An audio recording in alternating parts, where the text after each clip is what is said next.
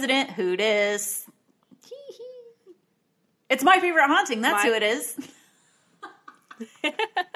Episode 54. It is 54. I'm Ames. I'm Mel. We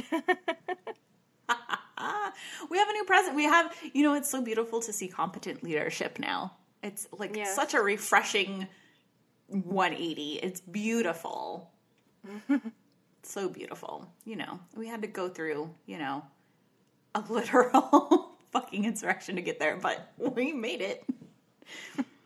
Uh, everybody wear a mask. Yay! So that's our big news. Um, yeah, I'm excited. First of all, they have dogs and they're looking at getting a cat. So, well, they're already my favorite first family. I think, are they going to be the first ones to have a cat? I'm not Mm, sure anyone's no. had a cat in there before. They must have. There must have been a cat in there before. Oh, the Clintons had a tuxedo cat. Oh, that's right. I didn't know that. The only thing I knew about them was uh, Bill played saxophone and got a blowjob from an intern. That's their legacy in my mind. But the Bidens have two German shepherds, and they're so beautiful. I love German shepherds. I want one. They're so pretty. Champ and Major. Oh, I know. I love them.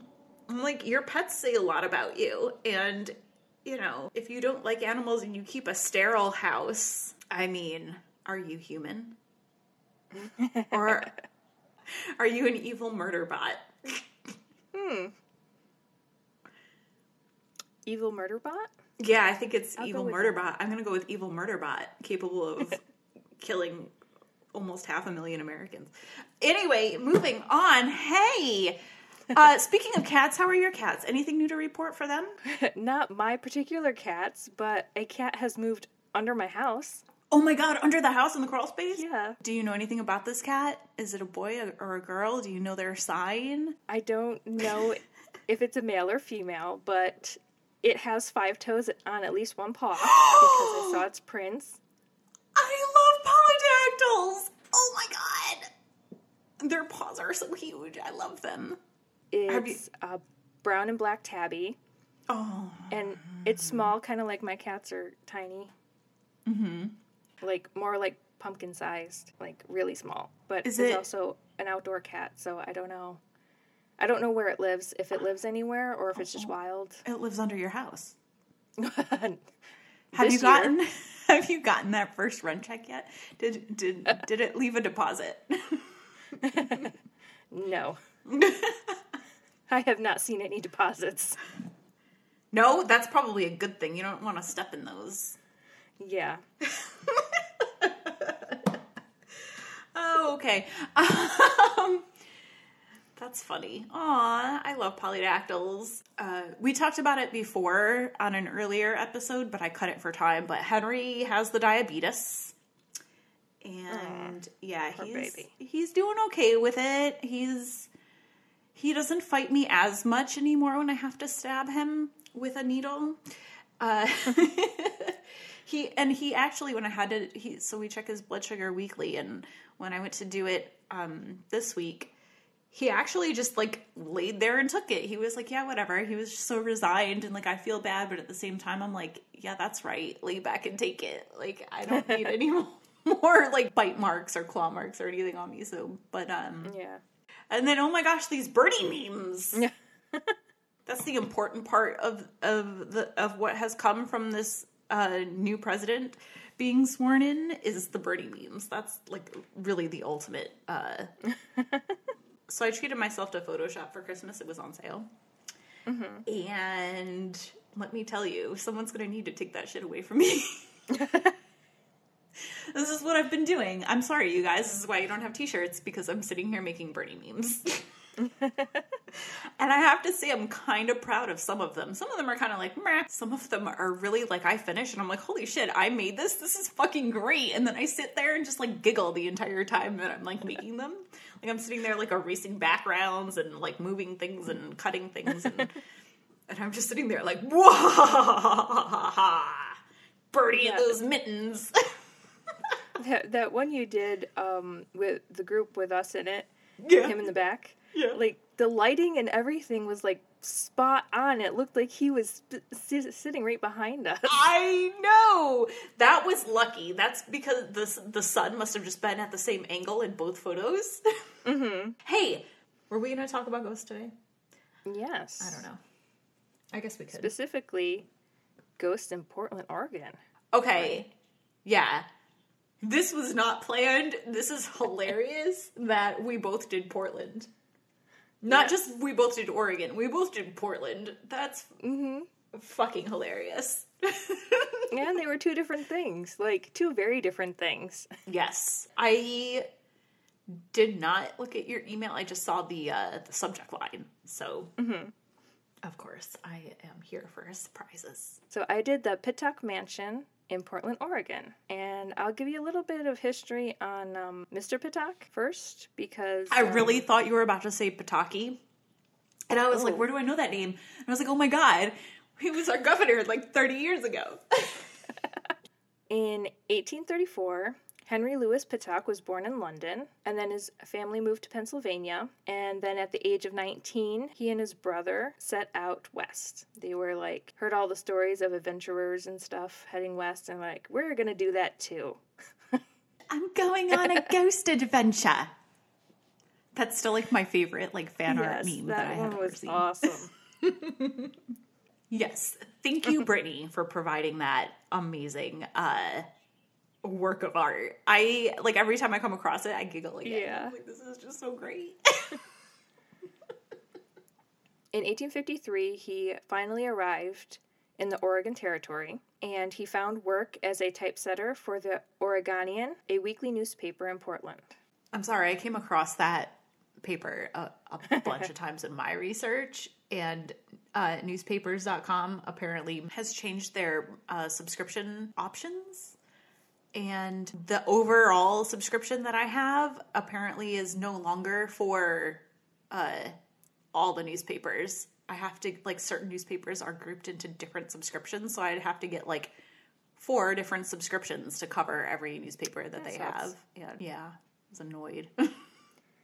In 1860, he married Georgiana Martin Burton, and the couple would eventually have five children. I'm glad it's not the 1800s anymore, as he was 26 and she was 14. of course. But um, they seem to have a happy life together, though, so I guess that's okay. I mean, well, you did live a lot, uh, a lot not as long back then. Well, we'll get to that. That's a 12 year age gap. I've dated a guy 15 years older than me. I was 21 at the time, though, so that's still a little bit different. yeah. Not I'm just- same pedophilia in the 19th Yeah, whenever I come across these like young brides, I think back to what we were doing at that age, like where we were and how we thought and stuff, and I'm like, We were having sleepovers in my basement writing X Files fan fiction. yeah, That's what we were just, doing. Like getting married and having kids at that young, and like just like the people we knew, Yeah, and awful. like I wouldn't have wanted to marry any of the guys we knew at that time, you know, that kind of thing. I'm like, I think back on it, I'm like, yeah, I'm okay with where I am. I mean, 14 year old me would have absolutely No. married David Duchovny Well- in a heartbeat. yes, that wouldn't have been the wisest choice, though. It's a little different. No, it, it would not have been a wise decision. My parents would not have signed off on that. Um, apparently, child marriages are still a thing. They're it's not legal, but it's like in um in some like tightly knit communities they'll do this. They like or they'll like they'll promise you can't see the, the finger quotes I'm I'm making, but they promise their their usually a daughter um to a to some Yeah. to whoever to her her husband and then you know they get the dowry and you know even if she's a kid and then it's not legal till she's 18 or 16 or whatever the age with Yeah. uh, parental consent because you can marry younger if you have parental uh, permission so that's it's still a thing it's not like the norm Yeah. anymore by any means but um yeah i've see, been seeing recently uh like petitions and stuff to get um to get more like focus on it to to get to get rid of it to to stop it. I mean, at that age, you don't know who you are really, and like, But I mean, back then too, like you lived your the lifespan, the average lifespan back then was so much shorter than it is. So like that's a, a holdover from you know when people only lived to like twenty two, and then you were old, and then you died because a saber toothed tiger ate you. So Yeah. you you know like it it's about repro- like reproduction, um, Yeah. continuing the species. And you know, the younger you start her, the more kids she can have. yeah. So bullshit. okay. anyway, uh, and and definitely still Oh, yes, prevalent in other parts of the world as well. On that happy note, so he married his 14 year old bride, and they had five and, kids. Um, 1861, he was given ownership of the Oregonian as compensation for his remaining unpaid salary. So the the previous owner just like gave him room and board and like didn't really pay him much, even though he like was getting higher and higher and was taking over more responsibilities in the paper. So the other guy like he had another job opportunity, so he went off somewhere else. He's like, "Here, take this. You can have the paper for your unpaid salary, but you need to assume the paper's financial obligations." He was like, "Sure. Let me have that." I mean, it's like a free investment essentially, right? Like Yes. there's potential to make a profit, Which he did. He's just gotta. Yeah, so over the years, he turned the paper around, making it a daily and surpassing the competition in Portland. So he was like, it was the top paper, and it's still in business today, as uh, Ames just said. You know, she came across copies of it. Sure did. Uh, later, Henry's business interests grew to include investments in Portland banks, real estate, transportation, logging, lumber, and paper mills. And he became very rich. And by 1909, he began construction on his 46 room home that he planned to retire to with his wife. Fuck off.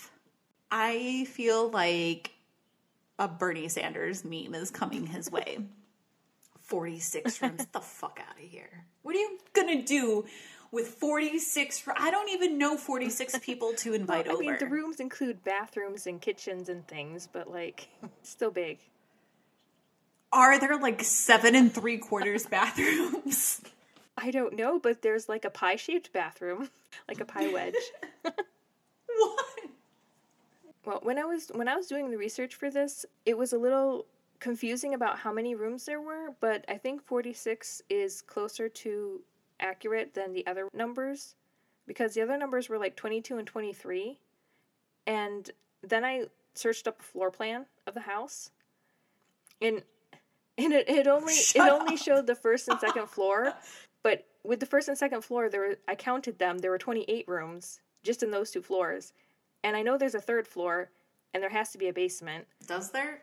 Well, I mean, I know there's a basement because some of the pictures I've seen, like, it's like kind of on a hill, so like, there's another floor you can see windows and stuff on the half of the hill part where it's underground on one side. So I was gonna say I don't think basements are are very common out on the West Coast. Okay, so there doesn't have to be, but I'm pretty sure there is one. Well, that's why I. no, well, that makes sense. But the way you said it, I was like, what do you mean there has to be a basement? You don't even have a well, basement. my house is special. yeah, so this is a very, very large house, and it's on sits on 46 acres. 46 rooms on 46 acres. Yes. What the fuck do you do with 46 acres? I think most of it's wooded because I think there's hiking trails and stuff on it now. That's amazing. Yeah, that's pretty cool. That is what I would do with 46 acres, yes. That's exactly. I would, two of those acres would be a pool. That's a huge pool. I'm assuming you're gonna. That's like my entire. That's my entire property now. To have like a pool the size of my entire property would be amazing. Maybe I should just make a lake or a pond. And I'm assuming you're gonna have a pool boy to um, service your pool. of course, it's gonna be Chris Evans. We'll work out a price. Figure it out. It's fine. If you look, if you look at a Google Map thing of the house, like, and you zoom out, you can see the 46 acres because it's like nothing, and then all around it you can see all the like the little houses then and stuff. that. Construction took over four years to complete, and it had every modern amenity possible at the time. had a central vacuum system, intercoms, electric lighting, an elevator, and a walk in refrigerator. Those things all sound very hazardous for me. I could never live there. I would fall down the elevator shaft and then lock myself in the walk in fridge. Well, hopefully it had an emergency exit button handle thing on the inside. all I'm thinking of right now is The Shining. No, that one did not. It did not. That was the 70s when things were a lot less safe. not like the era when this mansion was built. Was sarcasm, you guys. Because I said something dumb and realized it as the words were leaving my mouth.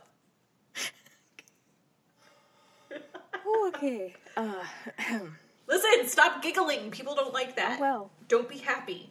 Be miserable. this is just the history. And you know what? Well, we'll get to that. okay.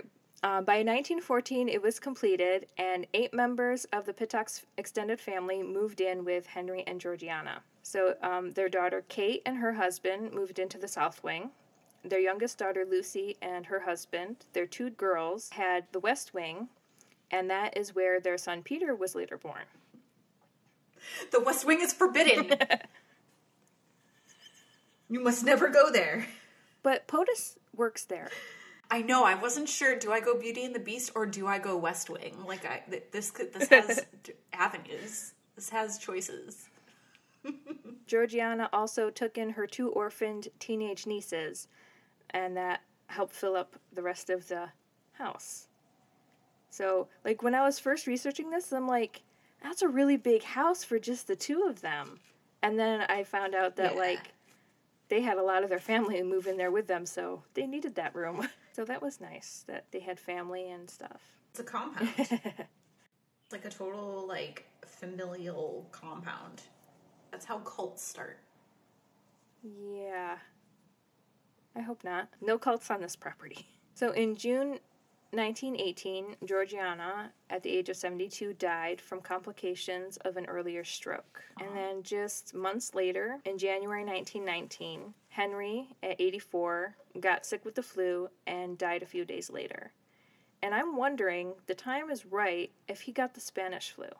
Nothing specified if it was the Spanish flu. They just, like, he got sick at work and then he went home and then a few days later he died. That sucks. Yeah. The Pittock family remained in residence at the mansion until 1958 when Peter, the grandson that was born there, and another relative moved out and tried selling the property. So this guy Peter lived there his entire life. Like 40 some years. Wow. Yeah, it was 40 something. I can't remember exactly. I think it was like 46 or 48 years old, they said he was when he moved out. But yeah. The longest I have ever lived anywhere uh, was less than 10 years Wow. because we moved when I was born. My, we were in an apartment and then we moved into a house. And then when I was nine, we moved into another house. And then when I was 18, I moved out. Yep. The longest I've ever lived anywhere is the house I'm living in now, Mm-hmm. which is, oh, 16 years now, I think. A little bit more. And then in 1962, the Columbus Day storm caused extensive damage, and the owners considered demolishing the building. Hearing developers were interested in the property, the community raised $75,000 to help restore and purchase the mansion. And that Columbus Day storm, I swear that you you mentioned something about that in something that you did. I can't even remember. It's where there was like a shipwreck off the coast. Remember which what the actual haunting was. Was it St. Helens? I think I did like the town of St. Helens, which is uh, not far from Portland. yes. Because they, they did mention they could see St. Helens from this property. Because they had Uh, I mean, I don't know why you're asking me to remember anything beyond yesterday. I, I just remember it's, Um, it's like it's like the Columbus Day storm, like it was like really bad. And I remember you saying something about the shipwreck was like washed away after it, and there was hardly anything left. Yes. Yes. Yes, yes, yes. I do remember that vaguely. I know there was like a that like the that whole like that port area, like there was a big fire that came through mm-hmm. there. There was a whole bunch of stuff that happened there, yeah. Yeah. Reference our earlier episodes for that one. I don't know what number it was. I just thought that was interesting that I came across that again. it's like we're just living in a big old small town. In 1964, the city of Portland officially purchased the estate and spent 15 months restoring it. And in 1965, it opened to the public. I need to know what schedule they were on. Like, what was their method? Because I've been restoring this house for, you know, almost six years, and it's nowhere near ready to be open to the public. Well, um, Not that it ever will be, but uh, that's not my. That was it was a joke. they had like $200,000 to uh, work with, too. To per- oh, I feel like that was probably helpful. Where do I get two hundred thousand dollars? to, to purchase it and restore it and stuff. Yeah, they had a. This is where I drop my Cash App uh, handle, right? So I can get two hundred thousand dollars to. I'm kidding. I don't have Cash App. Then in 1974, it was added to the National Register of Historic Places. Uh, so this property was also used in several films and a couple of TV shows. Most of it was films that I came across, uh, and one thing was something from another country that I, I was.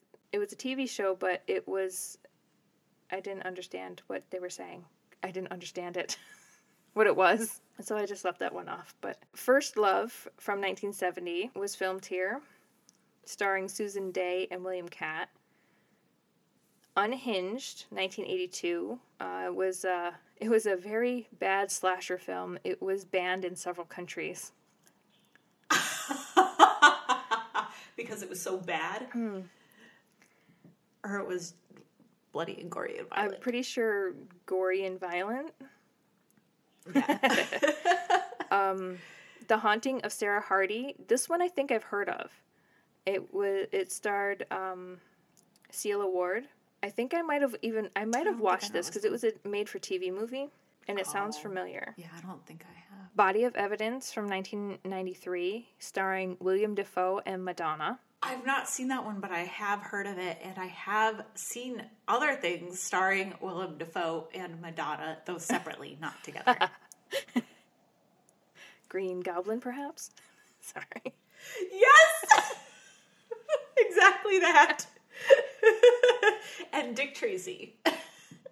The mansion was also the finish line for the 13th season of The Amazing Race. Nice. and a book series, the kingdom or land in the series is based on the mansion and the surrounding woods. It's called Wildwood Chronicles. And that's all for the history of the mansion. So, not much happened between the deaths of Henry and Georgiana and uh, today, pretty much. Not anything like bad or terrible. Ghosty. Yeah.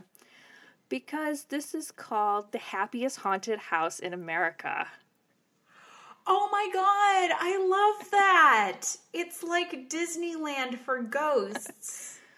Yeah, so nothing like bad or spooky or anything goes on here. It's just, you know, well, we'll get to that. so we'll get to that in the hauntings. We can move on to the hauntings here. So there are three entities that are specified as being there Henry, Georgiana, and their head groundkeeper. So these are the, the ones that people um I don't I don't want to say no for sure, but they're like the best guess for most of the activity.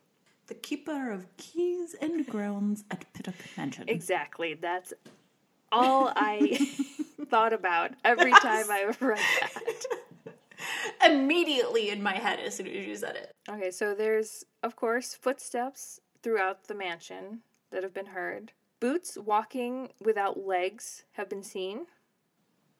What the fuck? That was interesting. There, no, you seen Roger Rabbit, right? Who who raise your hand if you haven't seen Roger Rabbit? Have you seen Roger I have Rabbit? seen Roger Rabbit. It's been quite a while. Okay. but I have seen it. at the beginning when they're at the first crime scene with the safe dropped on the guy and they the judge shows up with the dip and all the shoes because somebody knocks over a crate and all the shoes bust loose and there's a pair of actually now that i'm thinking about it it's, it's pretty awful because it's they look like nazi boots and they're definitely like goose mm-hmm. stepping but there's this pair of black boots that are just like marching like I- i just thought of that There's the sudden and unmistakable smell of roses filling r- a room that has no flowers in it. And this is thought to be Georgiana because uh, roses were her lifelong love. And she started the Portland Rose Society and is considered the founder of the Portland Rose Festival. And there's sounds of heavy boots walking around the yard, and they come into a side door. And that specifically is thought to be the groundskeeper. how do you hear boots in the yard I don't know. I don't. Like if I'm outside sitting on the ground, I can feel if somebody like is walking up to me or running around nearby because of the vibrations, but I don't Well, you know what though? The cats hear deer walk through the yard from like dozens of yards mm-hmm. away. So, I guess it, I guess Well, there's a bit of patio space around the mansion in different locations, so I don't know if it's like partly on Okay, that makes sense. grass and That's what I thought at first, but then I was like, no, but she said yard. I don't know. That's what they said. I I, I can't like mind read their internet post. Well, maybe you should. Have you thought of that? No, you only think of yourself. I know. I'm so selfish. so the windows shut by themselves and latch, and then reopen on their own. I mean, make up your mind. Um, and like when I read about the windows opening shutting, like there was it was phrased differently and uh, on different accounts that I read for this place, and then I looked at pictures. They are the kind of windows that you open up and you push out. So Okay, so it's possible maybe the holder thingy is weak and just collapses. Well, I'm thinking like if it's been opened, like if staff opened it and then people are walking through and then it shuts by itself and doesn't necessarily latch and then it wind like opens it back up. Yeah. But latching itself, that's a different thing because the latch is like you have to pull it in and like push down, I think, on the Are latches. they like the ones on my back porch? um No, these ones the hinges are on the sides. Like yours are on the top, right? Yeah. Okay, so they open out sideways. Gotcha. Okay. Because I was definitely picturing like mine, and I'm like, because then I was thinking, well, that makes sense. Like if the hinge is weak or something, then it just like gravity will take over. But sideways, that's a different thing. Yeah, like that would have to be like wind or something. Yeah, I was I was thinking about that, but then latching by itself and then reopening after it was latched, that Yeah, would be a little different. That's the other thing I was gonna say. If they were anything like my windows, that's not a thing that happens ever. So, like, like on its own, that doesn't. That's not real. That's a person or a ghost or something. yes. Something. It's something. Yes. I, I guess it kind of depends on how it's actually moving. You have to observe it for yourself to see. A portrait of Henry as a boy is seen well, I don't know if it's seen moving, but it's definitely discovered in different places from where it belongs. throughout the mansion. So I don't know if anyone's actually like saw it floating around, but like it's supposed to be in one place and like staff find it in different different locations, different rooms. I don't know. I mean, that sounds like something that I would do just to fuck with somebody. that might be. But I mean, yeah, it could be a. A couple of the accounts said they think it's Georgiana like putting it somewhere else where she thinks it looks better. Mm, mm-hmm. Many visitors have felt an unseen presence escorting them around the mansion, like a good host would do. So they think this is Henry. You know, this is the parlor, this is the kitchen. Aww. Good job, Hank. And tour guides have reported seeing ghosts upon entering the building for the morning's business. They not specifically which ones. I don't know if they were very distinct, but they've seen something. and Georgiana and Henry have appeared to several visitors. They seem happy and content every time. Aw, yay. An older woman has been seen floating at different locations in the mansion. Uh, one visitor claims she saw a reflection of an older woman in the glass of a painting in one of the rooms. That's like my like I hate that like when they do that in like horror movies. Oh, yeah. Like you close the medicine cabinet and someone's behind you, or you know you're bent over the sink and then look up and there's someone just there. Nope, nope, not a fan. Not a fan of that. An apparition of an old woman has been seen in the basement keeping visitors company. And then we have just a few uh, personal accounts to go over. So one is, um, I'll just read exactly what the person posted. During a behind the scenes tour of Pittock Mansion, I had an unseen entity, a child, I guess, based on height, shove right past my right shoulder and the wall. I felt it through three layers of clothing, including a leather jacket.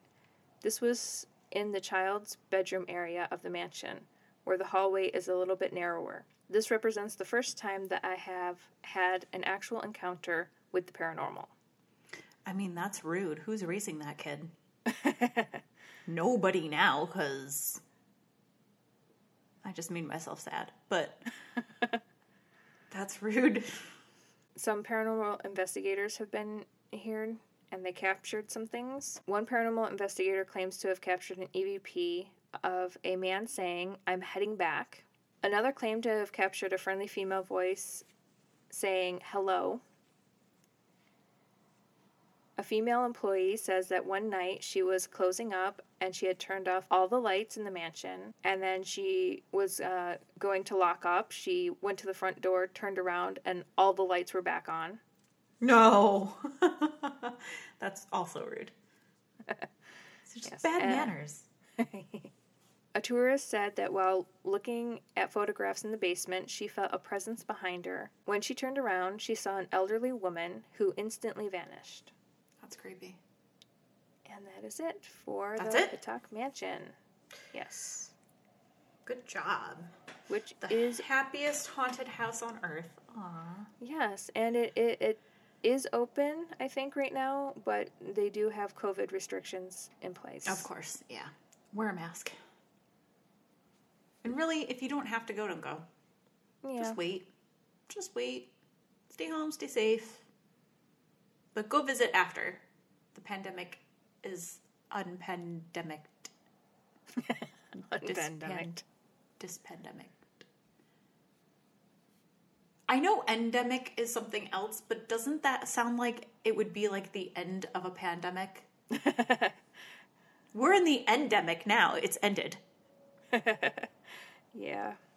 So I also did Portland completely by a happy accident. this this has been it's been in my list for a bit and several people have suggested it, but I did the Shanghai tunnels in Portland, Oregon. Mm. Uh, they actually the real name of them uh, it, it's actually called the Old Portland Underground uh, is the proper name because Shanghai tunnels. I mean, it sounds a little bit racist, but they're named for the act of Shanghaiing. Ah, yes. Uh, we'll get into that in a second. So, anyways, these tunnels, uh, similar to when we did the seal when when I did the Seelbach Hotel in uh, Louisville, they have uh, a similar tunnel system. So the whole purpose is to connect uh, businesses, like basements of businesses, bars, restaurants, hotels, uh, to the waterfront, so that when they get shipments, they don't have to navigate street level like traffic and people and all the things that you find on the street. uh, so you, they would uh, bring everything through the tunnels and makes it a little bit easier to get stuff in and out. Uh, yeah. So apparently, it's a, a super uh, intricate, complicated system. The history of this is a little bit checkered, but they are mostly built under what used to be the old Chinatown area. And they connect to, and I told myself like five different times, I set a reminder call Jody and ask her how to pronounce this because I know I said it one way in her presence. So, our friend Jody, she, she lives outside of Portland. Uh, so, I know that I said it one way, and she laughed and she's like, no. And she said it another way. And I can't remember which way was which. it's either the Willamette River or the Willamette River. I think it's Willamette. I think because I think I thought that at first and I was like, that doesn't sound right. It must be Willamette. And she laughed and she's like, it's Willamette. but I could be wrong. See, now that is something that, yeah, okay, that's going to have a certain pronunciation and I don't know what it is, but I just disclaimed it. So whatever, Willamette. Um, damn it, Willamette. See, there you go. Perfect. I just, I mean, that's how I'm going to say it. Uh, the, so the tunnels all connect to the the port there. So in like 1850, which is uh, about when we think that these tunnels were like early in use, um, the Portland port, the port of Portland, which itself is named for a port, right? Portland, land of port. So anyway, uh, it was one of the uh, largest ports in the world and also the most dangerous um, because it was so big and overcrowded, and we had these tunnels.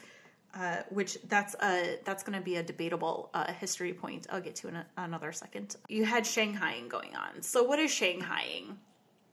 Uh, the act of Shanghaiing somebody is a, a sh- usually it was like a, a ship's captain who needed men. Uh, with, he, they had they had uh, agreements with business owners like bar owners, madams. They would they'd go out. Um, there'd be young men strapping young men out doing their thing, drinking, picking up women, looking for prostitutes, whatever it is that they're doing. And the captain would see somebody that they liked, they would mark them with a signal that the bartender, just going with the bar scene for a minute, the bartender would recognize and they would they'd be like in a cahoots so they'd like either drug their drink or uh you know get one of the prostitutes to go over to try to seduce them a little bit. So one way or another the guy would be rendered unconscious and wake up on a ship in the middle of the ocean the next day. And they would be faced with a choice. Either you are here illegally and you're a stowaway and i'm going to throw you overboard or you sign this paperwork and now you are indentured to me forever. Wow. Yeah. So that was Shanghaiing.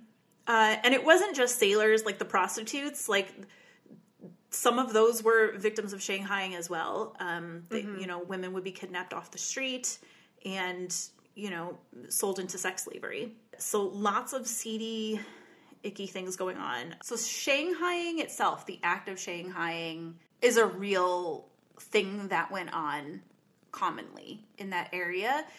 Where the controversy comes in is whether the tunnels actually played a part in it. It's pretty hotly debated. The website for the Portland Historical Society had a section on the tunnels, and the guy that wrote it, like, seemed really upset about like the possibility or the thought of the tunnels having been used in the act of Shanghaiing.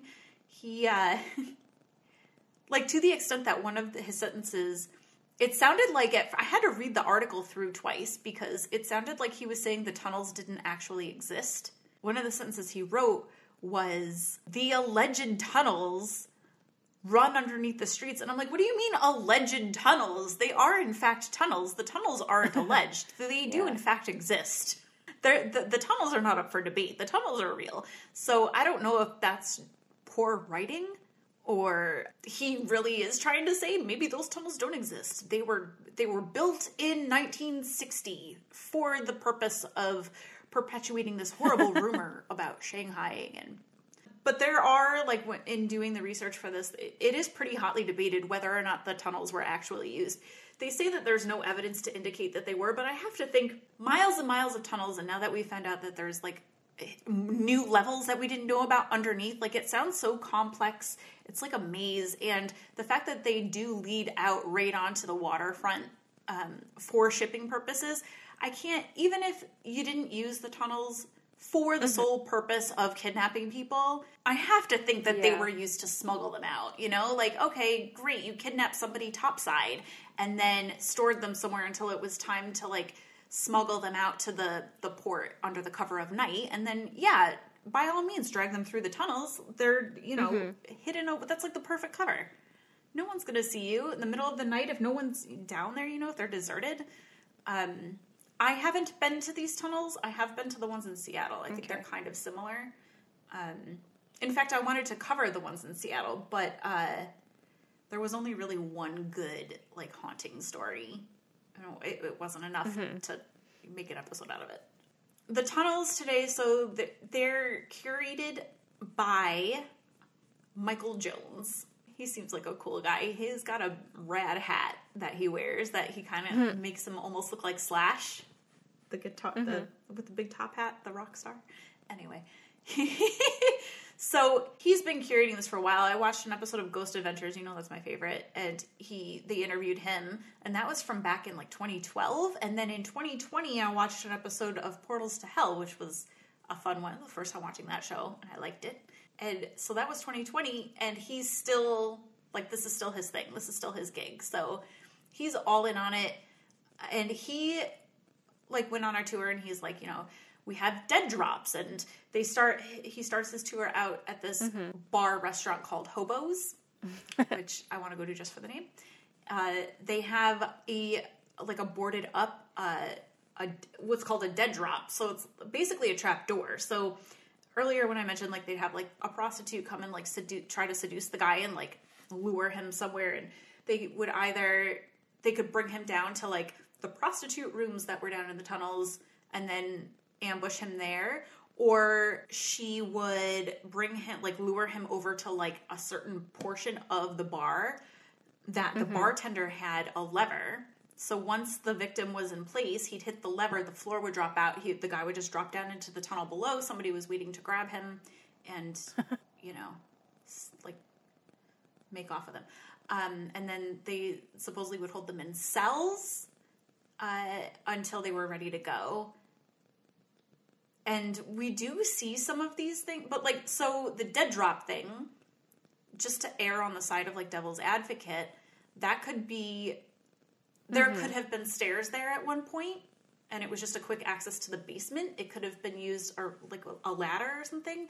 You bring you store your your supply down there and when you need to refill just hop down the ladder or toss up some bottles or whatever and then as far as the cells go but the cells that they have set up, so now they're in the process of kind of like renovate. I guess renovating all the tunnels would be the, but they're like setting them up. You know how some of these haunted places they'll they'll set them up with like mm-hmm. how it would have looked back in its heyday. So I think so. Some of these cells, like supposed cells that they have set up, these little rooms, it looks like maybe they have been quote unquote restored, as in like oh, it looks like there was a room here once. Let's rebuild it. Oh, look, it could be a cell, and then we'll just like throw like a lock Yeah. on a door, and now it's a cell. Barney Bla- Blalock, Blalock.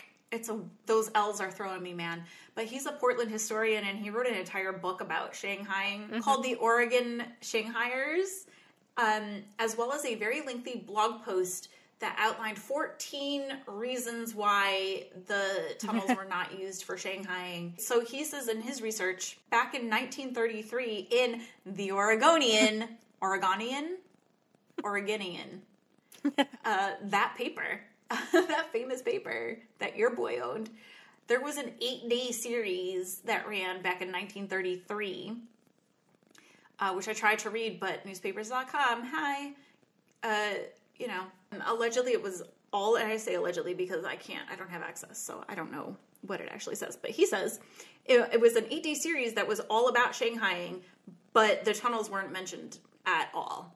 But if it was going on in 1850, how could you, like, that's what I don't understand. How could you disprove? You can't disprove. Even if there were rooms down there that weren't necessarily cells, they could be storage for different businesses. If they have a lock on the door, they can lock someone in there. Mm-hmm. Absolutely. And that's why I'm like, I don't, you know what? Yeah. I don't, the fact, I don't know. I don't know. But it makes a lot of sense. And there definitely were, you know, back in the day, they were not used for, I mean, their intent was originally that that was their purpose to bring goods back and forth uh, from the waterfront to the businesses. Um, but it's just so easy to, to hide down there. You're you're invisible. You are out of the public eye, and when you have that anonymity, it's so much easier to do Yeah. all the shady shit. You know, um, there definitely were there were gambling dens, there were opium dens, the prostitution, that stuff all definitely happened down there too. So it's like you already have this seedy underground. I mean, why not just add in human trafficking? The uh, the historical experts say no. Um, I say, how can you possibly know that? So this guy postures that the myth about the tunnels being used for tra- the human trafficking. He attributes it to a story series in uh, your guy's newspaper that ran in 1962, which then in turn inspired the tunnel tours, which started to spring up in the 70s. And then the urban legend just spread from there. Another thing though, this guy Michael Jones that you know runs this, he in there so as they're like doing renovations and stuff, they're excavating and um doing like archaeological little digs and you know? They're finding stuff and he they well i don't know if he specifically but they his crew found all these old boots that had been like bare and they're like all covered in like dust and stuff and what he says happened they would uh, trap the men and then take their shoes and then line the floor surrounding them with broken glass. So if they tried to run away they'd cut their feet and then if they did get away they could they weren't going far and they could uh, follow the blood trails Oh. um, yeah.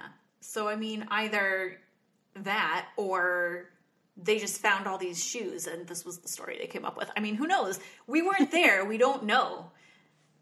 Um, after looking into like the ghosts and stuff, I, I'm inclined to think that it did actually happen down there. Like they did use uh, this area specifically for this, but another problem is that for now, uh, most of that tunnel system is inaccessible due to safety reasons. Much of it has collapsed in on itself. So, and I mean, I feel like as they dig out more, we'll find more things. We'll find out more things, which is fascinating to me. It, like little ghost hunter Indiana Jones kind of thing going on. It's like the best of my two favorite worlds. Indiana Jones, Ghost Hunter. Oh my god, I want to watch that. I would watch that movie. Oh, and similar also to uh, the Louisville tunnels is that um, the uh, when there were like the gambling dens and the opium dens and the brothels and the gang activity and all that stuff going on. There were like the trapdoors and, and like secret stairways and little secret passageways for quick getaways for when the either the police would raid them or rival gangs would uh, attack. Uh, what else do we have here? Michael Jones uh, had a, also had a story about he. So he it looks like Nina, but he said Nina. So I'm not sure. I don't know about that one. I'm going to go with him though because he's the one telling the story. So uh, Nina was, as the story goes, was kidnapped and sold into prostitution. Missionaries in the area uh, somehow they, they came across each other. They befriended her and they promised that they would they wanted to help her. So they were like, "We'll help you like get out of this. Just you know, like tell us your story. Tell us like what happened and everything."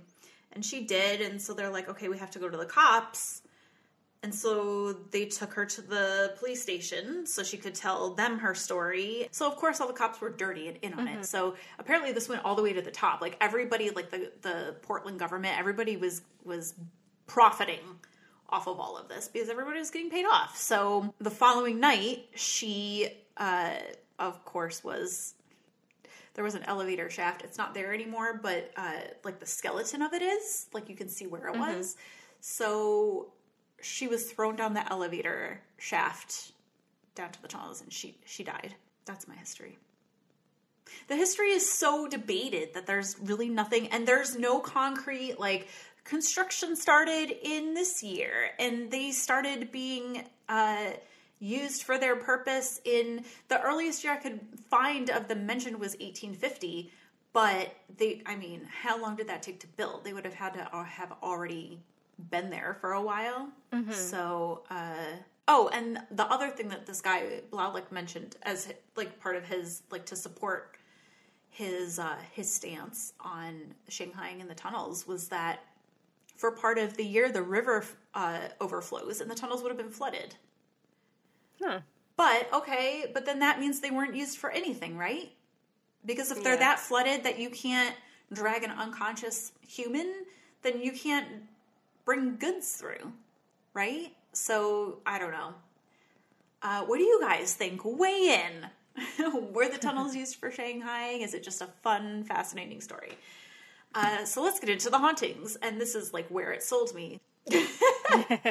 so first are are just our general, you know, our generic things that go on down there. So Michael Jones, he personally has been scratched and he has seen apparitions down there, like full bodied apparitions, um, and shadows. Commonly, people feel they get goosebumps and the feeling of being watched. Uh, I will say you're underground and essentially in a dark, creepy, cold basement. It could be from that. There's no airflow down there, though. That is important to note. There's no airflow that goes through there. There's no random breezes. But you're underground. You're in a basement. Of course, it's going to be cold and feel creepy and all that. Tunnel explorers uh, came across the spirit of an Asian man. They named him Sam. Everyone blames him for turning the lights off in the connected basements. Mischievous Sammy. Don't call him that. I called him that. That's not. Sam is his name. Well, probably not even though, but doesn't matter. Anyway. A tour guide tells a story of having been leading a tour down through the tunnels and hearing the name Sam being called out. And I think this was so they do historical tours and they do ghost tours. I think this was just a historical tour, which apparently they get a lot of things happen on the historical tours. so, you know, if you're not looking to have a ghost encounter, you might not have a choice. I'll take the historic tour. It's safe. Mm, mm, mm. Girl, no. Um, or boy, no. Uh, so this tour guide w- was leading a tour through the tunnels, and they the whole group heard the name Sam being called out repeatedly from in front of them. Nobody else was down there. They do like one tour at a time, and it's not like you can just go through which is kind of a shame because I mean, for like efficiency, like I don't want to wait to cross the street. I'll just go underground. I'll go under the street. uh, but it's not like that. Um, it's guided tours. You have to be with a tour guide, and the like the entrances are all like locked and blocked off and everything. So nobody else was down there. The whole group heard this, and apparently the tourists were freaked out by it. The guy, I don't have a name for the tour guide, but he claims it was one of the scariest things he has experienced in his entire life. I'm not going to judge because I don't know his life, I don't know his experience, but dude, just hearing the name being called out freaked you out like that? Woof. this this might not be the job for you. you might want to look into other employment options. I don't know if he's still running tours there or not. There is one tour guide that had like a really freaky thing happen. She's still there. We'll get down to her in a minute. And apparently, trickster spirits are the most common down there, and they're just like in for good fun. They like to pull shirt tails and uh, playfully and lightly tug on hair. Like they won't yank your hair, but like just walk by and kind of give your hair a little tug. Like, hey, I'm here. Just let you know. I'm here. Most spirits are considered friendly, but some people have experienced feelings of being watched and definitely um, being unwelcome, like that that ominous foreboding, like I'm not supposed to be here. Yeah. One man heard a quote unquote child like whistling right before he was suddenly thrown to the ground. Ooh. He got up and looked around to see who had thrown him down, but No one was there. no one was there. and then I made a note about Old Town Pizza because I was going to do a separate story on Old Town Pizza, which is this um, really good, kind of famous pizza place in Portland. Mm-hmm. But I think she's the only story associated with them is Nina. Uh, so she, so Nina's the one she went down the elevator shaft. So she uh, is said to be down in the tunnels and also in Old Town Pizza the pizza shop. And I'm wondering if it's the one I went to. I think it is the original. I think that was a fun night. I I didn't end up. They have a gluten free crust, but they only had real cheese. But I was so drunk and hungry, I didn't care, and it didn't end up mattering because it was right back out like five minutes later. So Oh, nice. I was fine. I mean, aside from the uh, the violent nausea associated with drinking too much at, at a Comic Con after party, because of course I had to nerd that up. I couldn't just be cool for like two minutes. I blame Sebastian Stan for that one because it's not really his fault. It's my own fault that I don't know how to talk to people like a normal person and embarrass myself and then go to the after party and drink too much. I'll blame his beautiful eyes. How's that? His eyes flustered me. I didn't know his eyes were gray. I thought they were blue until I was six inches away from him. And then I was like, oh shit, your eyes are fucking gorgeous. And, you know, that doesn't do any good to anybody because we don't know each other. Hi, can you just sign my picture? Thanks, bye. I'll never be in your presence again. I'm just gonna go dig a hole and live there for the rest of my life. Anyway, so Ghost Adventures was there in 2012. You can watch this episode on Travel Channel. They uh, started at Hobos. They also spoke with a couple of uh, local paranormal investigators. So I looked these guys up and I couldn't, like, I found websites, but I couldn't find anything that detailed their investigations. So I don't have anything other than what they told Ghost Adventures. Okay. Bob Chamberlain, he is uh, with Northwestern Paranormal Investigations. He had a brick thrown at him. Ooh. Ouch. So he was on the crew that found the boots. Mm-hmm. He wasn't there like investigating, like he was like working to yeah. uh, dig out the tunnels. And they found the boots and they were in the process of like, you know, pulling them out and what do we have here? And a brick. It missed him, but it it it flew at him Wow. of its of its own accord. Catherine Duncan is with Spirits and Paranormal, and so she took the cameras through and showed off down in the tunnels. There are 13 wind chimes hanging around the tunnels. But as I said before, there's no airflow. There's mm-hmm. no breezes. There's no, it's stagnant. So there's no reason for wind chimes to go off, like go off. Do wind chimes go off? Ring? Swing? Move? Yeah, whatever wind chimes do. There's no reason for them to chime in the wind because there's no wind. And yet they do. Mm.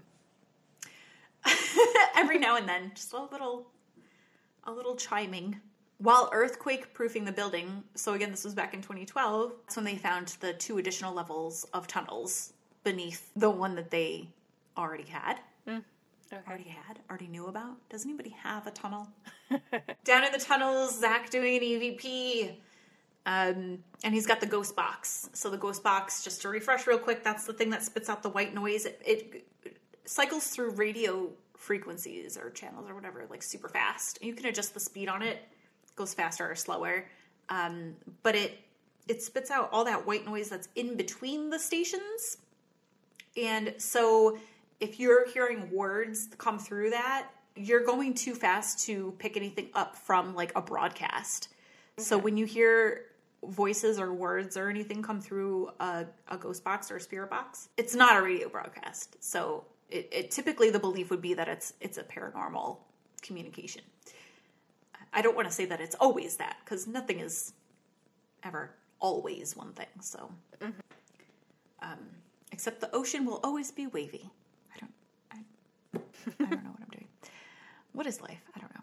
So Zach asked for Nina to communicate, and then the ghost box like immediately spits back a "Where are you?" followed by "He's mine," and then he fell. All all in women's voices. And then uh, shortly following this, Zach looks up and he sees, um, or says he sees. We don't see it; it's like off camera. But he looks up and he sees a lady standing over by uh, the prostitution dens. Inside one of the little prostitution rooms, uh, they call them crib rooms. The ghost box gives them a "What do I do?" followed by "Let's get naked." I guess that's what you do. also both females. I mean, I can see it though. Like, you know, the dude is there, like, ready to go, and the girl's like, all right, what do you want me to do? What do I do? Mm-hmm. And then maybe it's somebody else or another customer or something, and then she's just like, all right, let's get naked. Down So- to business. So matter of fact. Yeah, let's get naked. I mean, it's a business, right? yeah. So it's work. So yeah, I just. so then Zach asked, What were you doing when you got shanghaied? And a man answered, I was wasted. they also, it's also a kind of important to note, they only got these responses like as responses. There were no, you know, like sometimes there will be like a every now and then like a random like something will pop out unbidden, mm-hmm. but uh, they were only getting these in response to questions that they asked. They didn't get any like random uh, words or voices or anything coming out. It was all just nothing was unprompted. It was all just like they asked a question, they got an answer. Wow. Which I mean, I feel like that's kind of significant. Yeah. During the investigation, Zach also saw, and viewers can hear, a door rattling in its frame. And they couldn't debunk it. They tried. They went in there. They thought maybe they'd see like an animal or somebody inside that room. They op- they went in. It was empty. It was like some chairs, like storage. Uh, there was nobody. There was nothing alive in there. And again, there's no airflow. But just to be safe, they taped up like a piece of paper right over the doorway so that if it was like an errant breeze coming from somewhere, if it's gonna rattle the door, it's gonna sh- it's gonna like wave the paper, and then they blocked the door with like a board so that it wouldn't just open. And then later on, they heard the rattling again, and the door like shakes, mm-hmm. but the paper does not move. Mm-hmm. So it's not the wind. Yeah. So then after they did that, like after they're they're closing the door back up and they're watching it, then they hear footsteps like kind of like around the corner down like another um I almost said alleyway. down another tunnel, a walkway, whatever. When they go to to look to see if somebody's walking around over there, they have a shadow detector set up, and I fucking want one. they had a shadow detector set up down at the other end, and then at the end they were at, there was a camera, a static cam set up to record the shadow detector. They go to look, the shadow detector, the alarm was going off. Obviously, nobody's over there because no one's ever there when when you look. So then they cut to like the camera, the camera that was on it. They cut to like that feed, and they like backed it up or whatever to see like what caused it to go off. And there's this like Zach called it like a white mist. It looks like a flashlight beam, Uh huh. but really weak Okay. like still white but like really faint and it kind of because and i say that i don't like that he says mist because mist when you say mist i picture like fog right like it's Yeah. kind of it doesn't really take a form it just kind of floats this looked like it had it was a pretty straight line okay. so that's why i was like it kind of looks like a flashlight beam but like really faint but not like it's dying so it's turning yellow like it's still white mm-hmm. and it kind of just slowly sweeps across part of the screen and then disappears. Hmm. And then that's when the alarm went off. And then they did also catch an orb. You know how I feel about orbs. Yeah. Um, those of you listening, if you don't know, uh, I I don't trust them for the most part. They're like in my entire experience of doing paranormal things. I think there have maybe been like three orbs that I've been like, yeah, okay, I can buy it Yeah. because usually it's dust or bugs or whatever but they he did do a good job of going back and pointing out like no this is an example of dust this is an example of a bug this is what we caught because there was it was very it is very dusty down there it's dirt you know it's Yeah. cold it's dirt but there's you know you definitely can see the dust uh clouds and motes and whatever else that they're called um, throughout. And then there's this one that's like, it doesn't move like a bug and it doesn't look like dust. And it's Okay. just kind of its own, it's not like the dust that we see. They're kind of, it's like kind of in clouds mm-hmm. um, because it's so dirty down there. This is like all on its own and it's just one circle and it's kind of big and it just kind of does this, it floats and then it just kind of disappears. Mm-hmm. So that's, I mean, something. And that was over by that door that kept rattling. so maybe it was, that was who was rattling the door. Uh, so that's all for Ghost Adventures. And then Portals to Hell, you guys. I don't know if anyone else is watching this. I know it's been, I think it's in its second season now. It's the one with Jack Osbourne. Have you Oh, heard of this okay. one, Mel? Yeah, I've I knew he was doing one. I didn't remember what it was called. Same. I heard the news about it when it was like in development, like they hadn't started it yet, and they were just kind of like, "Oh, Jack Osbourne signed. He's going to be a paranormal investigator now. He signed on to do this show." I never saw an episode of it because, like, I never heard of it after that initial like, "This is happening." cool. I remember the Osbourne show, watching them. Cool. Uh, but I, I never heard anything else about it, and I completely it just left my mind um, until until this month when I was doing research. But I enjoyed it. I started watching a second episode, and then I got distracted with Henry's insulin injection and uh, and then dinner, and then I went on to something else and forgot about it. But it's in my watch list now, so I recommend. But it's also on Travel Channel, and it also has Ka- Katrina Weidman. I think it's Weidman, maybe Weedman, but that sounds like Weedman, and I don't I don't see her delivering weed, so I think it's Wide. But anyways, from uh, Paranormal Lockdown, and she did Paranormal State as well. I covered a couple of of different uh, stories that I used uh, Paranormal Lockdown as a source. The Dandy House, remember the Dandy House? I- Yes. that was her. So it's these two, and they're they're so fun together. I like them. But so they had they actually they split up. So they did this in March. Of, well, it aired in March of 2020. So it's pre-pandemic when everything was still open and functioning, and no one's wearing masks. And remember those days? Mm-hmm. Yeah. So 2020. So they had excavated a bit more of the tunnels. So there's so much more to the tunnels now. They had to split up and go into two different sections. Okay. Jack went down into the Sixth Avenue section, which that entrance is on the side of um, Harvey's Comedy Club, and Katrina went to the okay. It looks like Couch Street, like couch, like a sofa. Yeah. But Jack kept saying Cooch Street. Hmm. So I don't know if it's actually pronounced. This is another thing I should have called Jody and been like, okay, Willamette or Willamette, and couch or cooch. But he kept saying cooch, and I'm like, I don't know. Is that your accent? Is that how you pronounce that word? And, and see, here we go, circling back to pronunciation, proper pronunciation. Like, is that I don't know. And I didn't hear anybody else say it. He's the only one that I heard say that name out loud. No. So I don't know. I don't know. And just Googling it is not going to get you the right in- answer either because it'll just say couch. You know what? I probably should just call up. They're closed, but I bet somebody would answer the phone to the tunnels, the tunnel, the tour company, whatever. Like they're closed for COVID, but I bet someone's going to answer that phone. Just be like, "Hey, Michael Jones, is it couch or cooch?" Inquiring minds need to know. and he'd be like, What? Cooch sounds dirty. I know it does. Because coochie here, that means your your hoo ha. So is does it mean the same? You know the variances between here and England. Mm-hmm. A cigarette over there is a terrible, awful word here that we don't say. Yeah. And then Biscuits or Isn't, cookies. like- or cookies or biscuits.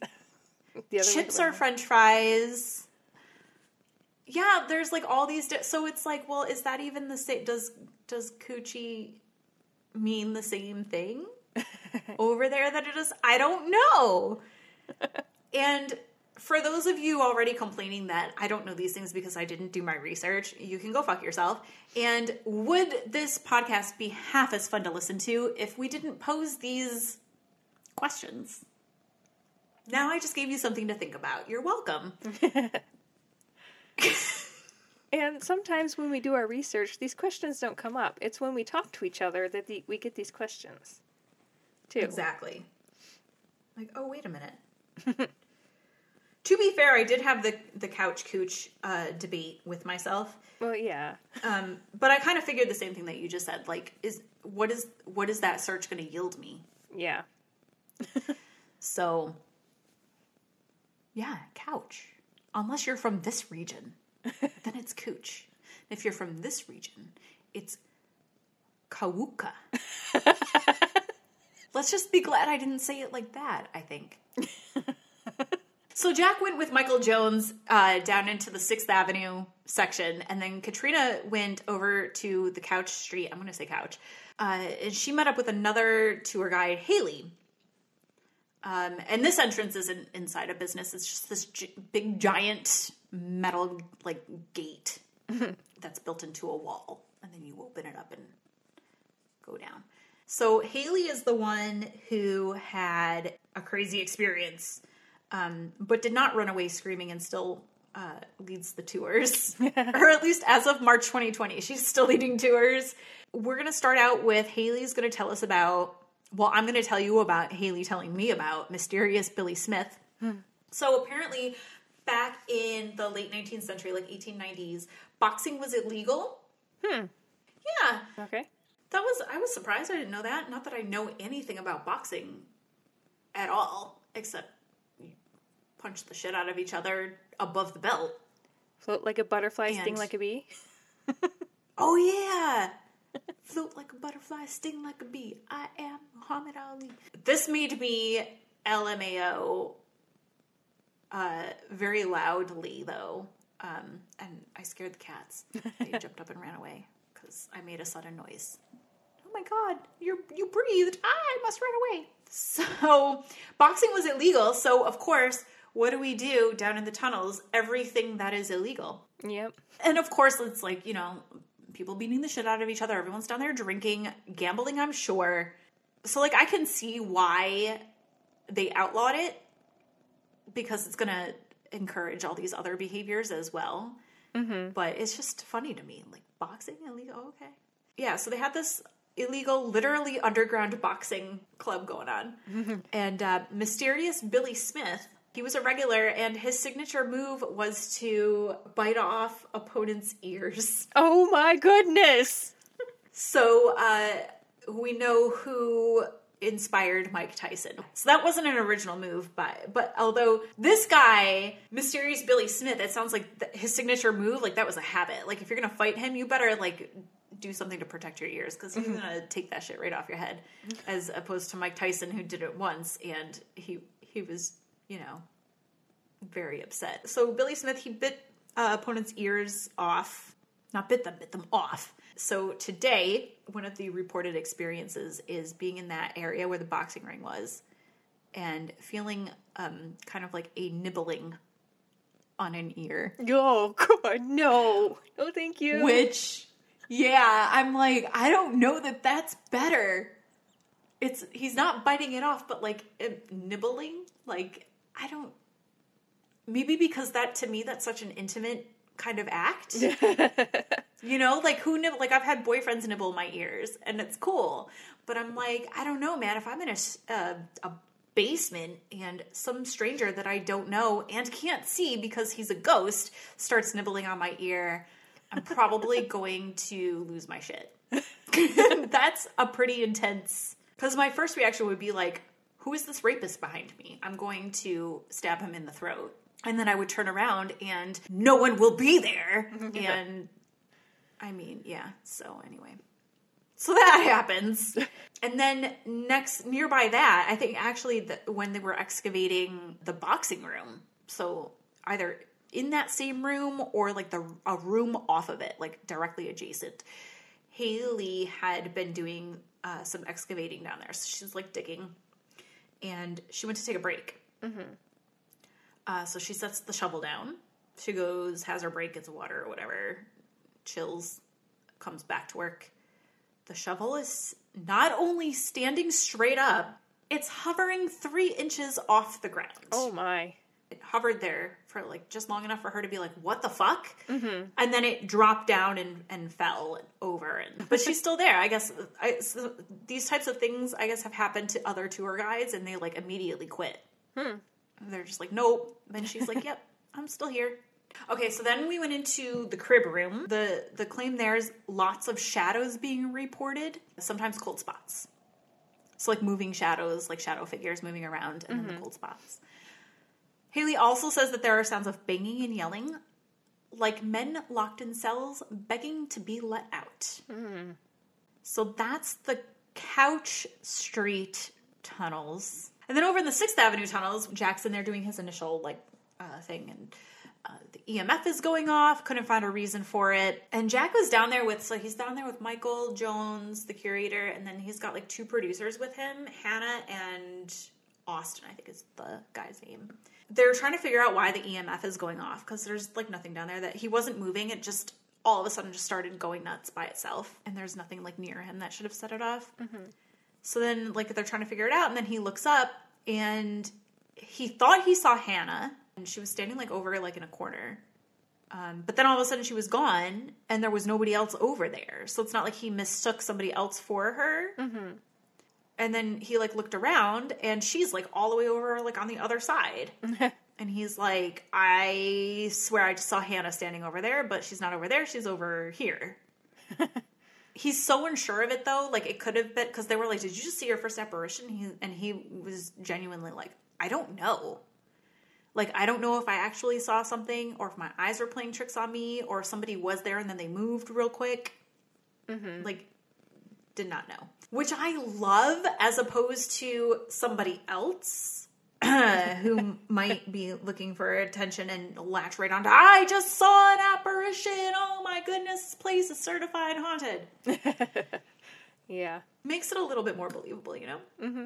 In Harvey's Comedy Club, which I said before is the entrance to the Sixth Avenue Tunnel, there's um, voices, apparitions. People have been heard walking down hallways, but there's nobody in the hallways.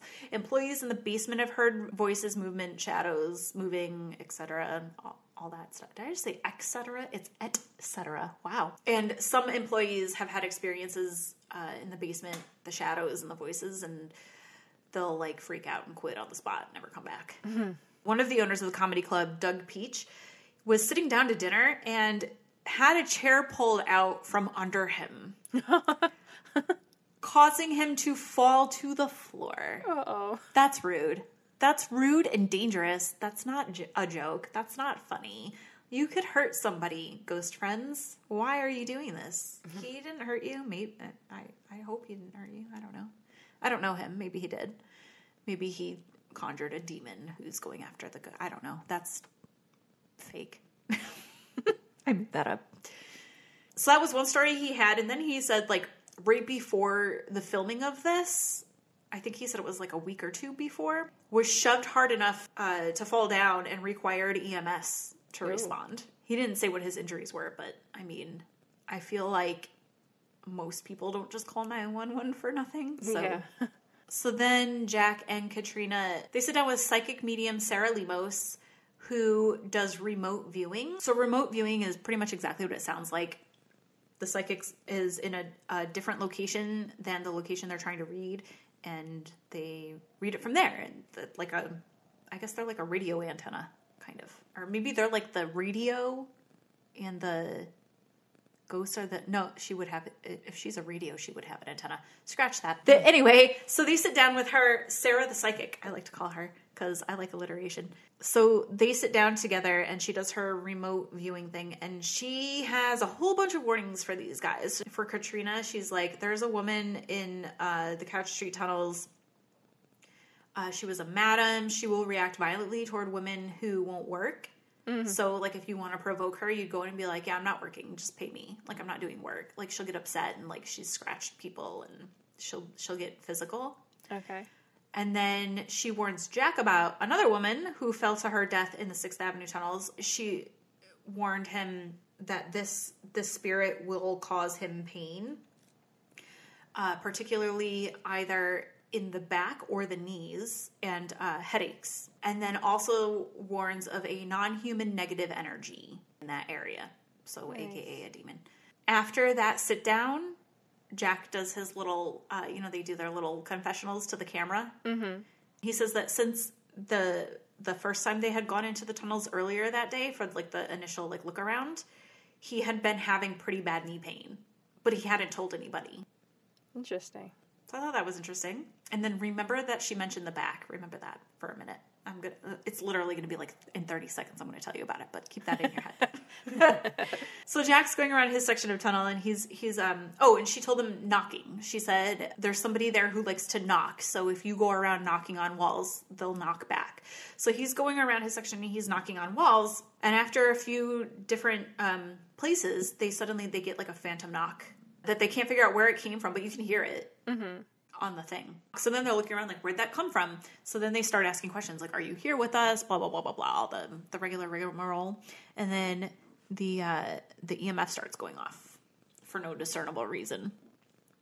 And so then Jack and the other producer, Austin, they're like kind of wondering out loud amongst themselves. Like they're discussing, like, well, what could cause it? Like, why is it going off so high? Like, there's nothing over here that should be setting it off like this. This is like, and it was like really high, I guess.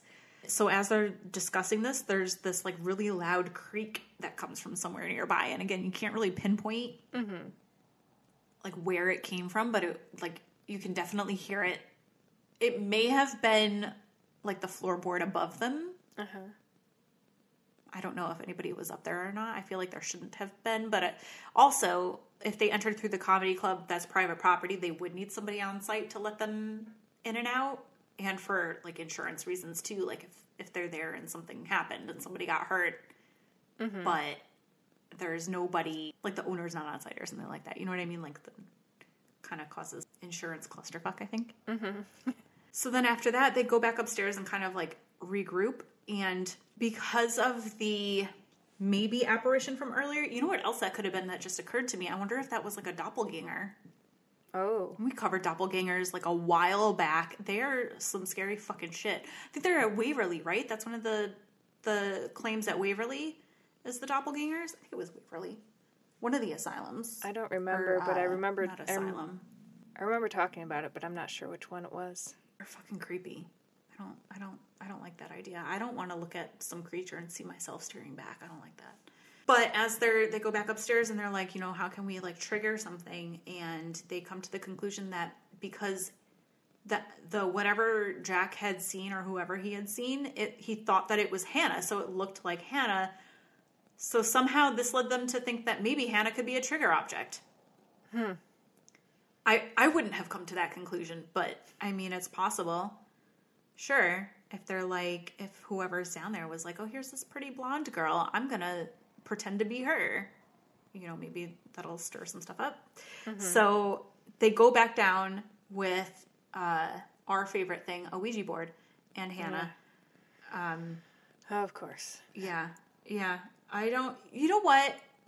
It. I think it really comes down to personal preference, as long as you do it correctly. Mm-hmm. But most people don't use them correctly, Yes. And especially if you don't know what you're doing, they're going to run into this in a second. Here, you open up. You're opening up a doorway, and I feel like it's different from like a trigger object because a trigger object would be specific to that spirit, right? Yeah. because a trigger object is something that's going to entice them to interact with it. So it's something that means something to them. So it's specific to that spirit as opposed to a Ouija board, which is just a communication device, but you don't know who you're talking to on the other end. Like it's literally, it, it's open for anybody. Mm-hmm. And if you're going to open up a doorway, you don't know who's coming through and they lie, especially demons. Demons lie. A demon will tell you, oh yeah, I am like Annabelle. Right? Yeah. where, where the demon's telling them like, "Oh, I'm this the I'm this little girl. I'm eight years. I was eight years old, and I'm lonely and I'm sad. And can you do this so you can help me?" And it was never a little girl. It was a fucking demon because they fucking lie. So that's why I don't like Ouija boards. And I mean, I won't use them partially because because I don't know what I'm doing with them fully.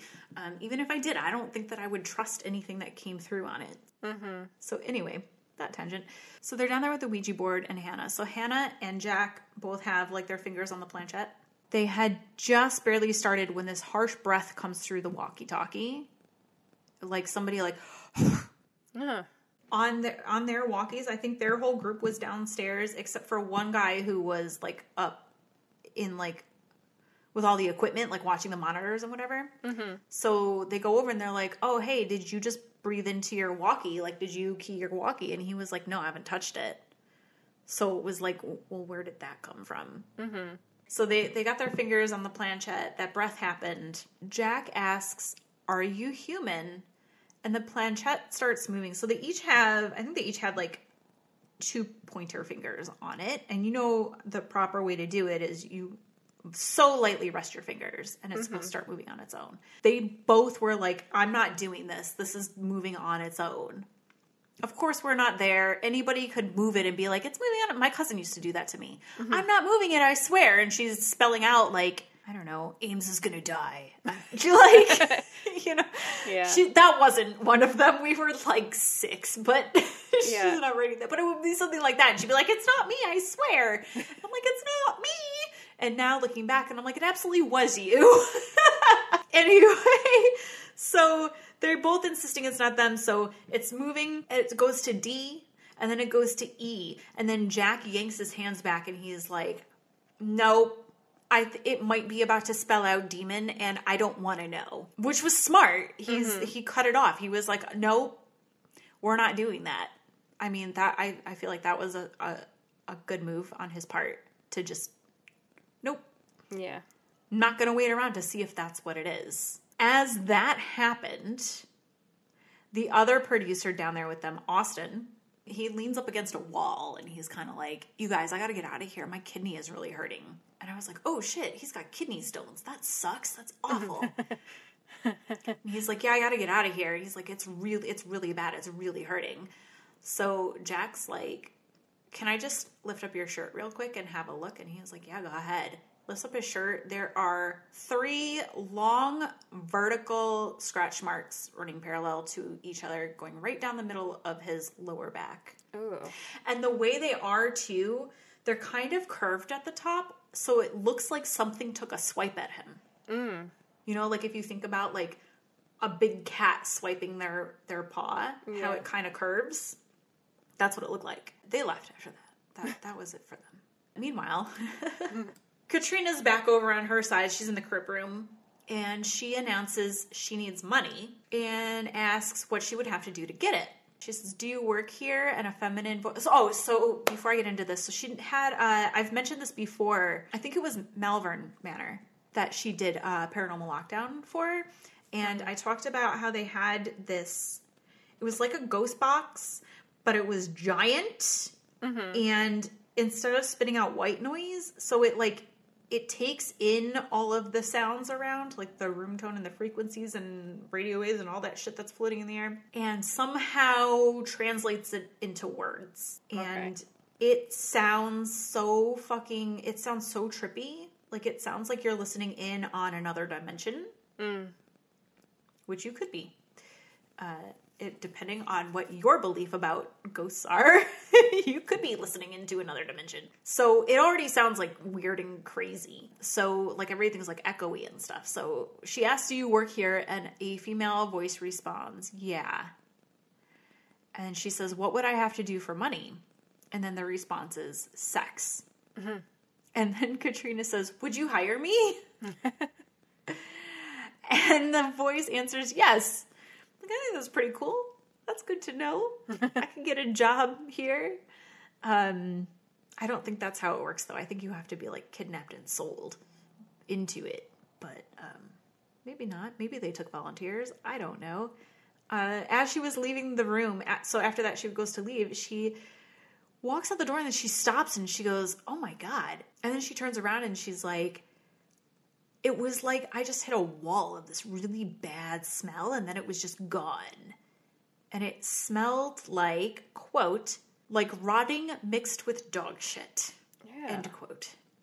Reminder there's no breeze, there's no airflow, so there's nothing to like bring a scent by that mm-hmm. isn't in that immediate area. So that's interesting. And then it literally it was like a second and then it was gone.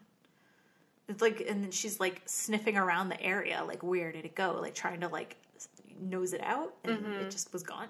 So then she went over to the boxing area and she asked, Can you tell me your name? And I shit you not, immediately you hear a man's voice say, Billy Smith. Hmm. Like, that's pretty specific. Yeah. And she like stopped and she goes, Am I crazy? I swear to God, I just heard a voice say Billy Smith. I had to rewind it too. And I was like, Did you? And I was like, Yep. Clear as fucking day. So, I mean, unless it's like a full on scam, you know, like full on fraud, it's pretty impressive. Mm-hmm. At that point, she got a phone call from Jack telling her about Austin with the scratch marks, mm-hmm. and they they were kind of like, okay, well, we need to go then. It's time to go. We need to get out of here. They made a point of having Sarah the psychic come by to do um, like a cleansing whatever that she could to close up whatever it was that they opened. Because Jack, you could see it on Jack's face. He was kind of like, "Shit, we opened something that we shouldn't have. Like we let something through that shouldn't be here." Um, so I mean, I just said the moral of the story is don't use Ouija boards. yeah. They do tours year round when it's not a pandemic, and uh, as of whatever the most recent information I have, I don't know if this will stay current when they open back up. They're closed right now because of COVID. Uh, regular tours are fifteen dollars plus online ticketing fee comes to sixteen fifty seven for an adult. Kids uh, four to eleven are eleven dollars and thirty seven cents. No children under four are allowed. You can pay cash only on site for five dollars more, twenty for an adult, fifteen for a child. Um, but they are closed now through they note at least through March. That's it. That's the the Portland, the old Portland Underground, aka the Shanghai tunnels. Cool. So we go from we go from the happiest haunted house in America to um, Demon Portal. Yeah, we uh, we took a turn there, huh? the happiest haunted house to human trafficking, prostitution, murder. so that's our show, episode fifty four, done and and and posted and recorded and not in that order. Um, yeah, that's it. That's See you all I later. got. Thanks for potting with us, you guys.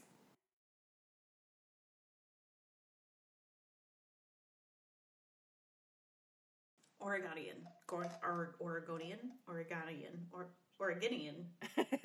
That sounds that sounds like a Star Wars alien species. And Oregonian. yes. He did not he did not own one of those. it was just a newspaper. so later Henry That's good because slavery in any form is uh, not okay. Yes. So that's a good that's a good thing. He had a child bride, but he wasn't an alien slaver. So, you know, pick and choose your battles, I guess. I'm going to hell. Okay. My seat is reserved.